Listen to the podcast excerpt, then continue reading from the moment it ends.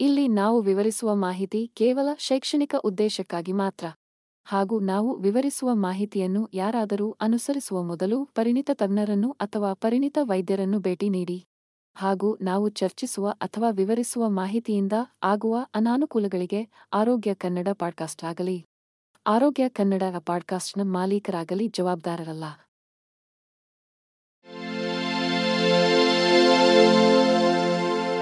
ಆರೋಗ್ಯ ಮಾಹಿತಿಯ ಏಕೈಕ ತಾಣ. ಆರೋಗ್ಯ ಕನ್ನಡ ಪಾಡ್ಕಾಸ್ಟ್ಗೆ ಸ್ವಾಗತ. ಪ್ರತಿಯೊಬ್ಬರೂ ಉತ್ತಮ ಕೆಲಸಗಳನ್ನು ಮಾಡುವ ಸಾಮರ್ಥ್ಯವನ್ನು ಹೊಂದಿದ್ದಾರೆ.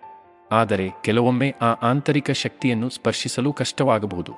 ಒಬ್ಬರ ಸಂಪೂರ್ಣ ಸಾಮರ್ಥ್ಯವನ್ನು ಅನ್ಲಾಕ್ ಮಾಡುವುದು ಹೇಗೆ ಎಂಬುದಕ್ಕೆ ಒಂದೇ ಉತ್ತರವಿಲ್ಲ. ಆದರೆ ಪರಿಣಾಮಕಾರಿ ಹಸಿವನ್ನು ಮಾಸ್ಟರಿಂಗ್ ಮಾಡುವುದು ಅತ್ಯುತ್ತಮ ಆರಂಭಿಕ ಹಂತವಾಗಿದೆ. ಒಬ್ಬರ ಹಸಿವು ಅವರ ಮಹತ್ವಾಕಾಂಕ್ಷೆ ಮತ್ತು ಚಾಲನೆಯಾಗಿದೆ.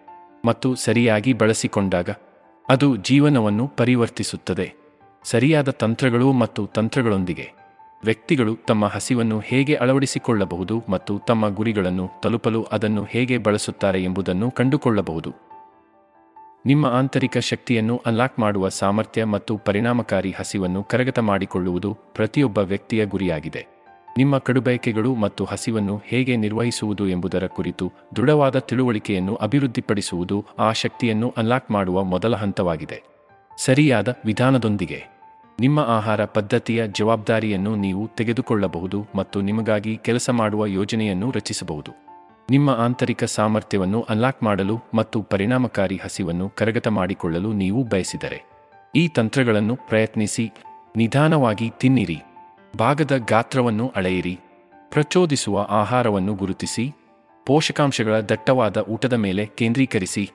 ದಿನವಿಡೀ ಸಾಕಷ್ಟು ನೀರು ಕುಡಿಯಿರಿ ಮತ್ತು ಅದರಲ್ಲಿ ಪಾಲ್ಗೊಳ್ಳಲು ನಿಮಗೆ ಅನುಮತಿ ನೀಡಿ.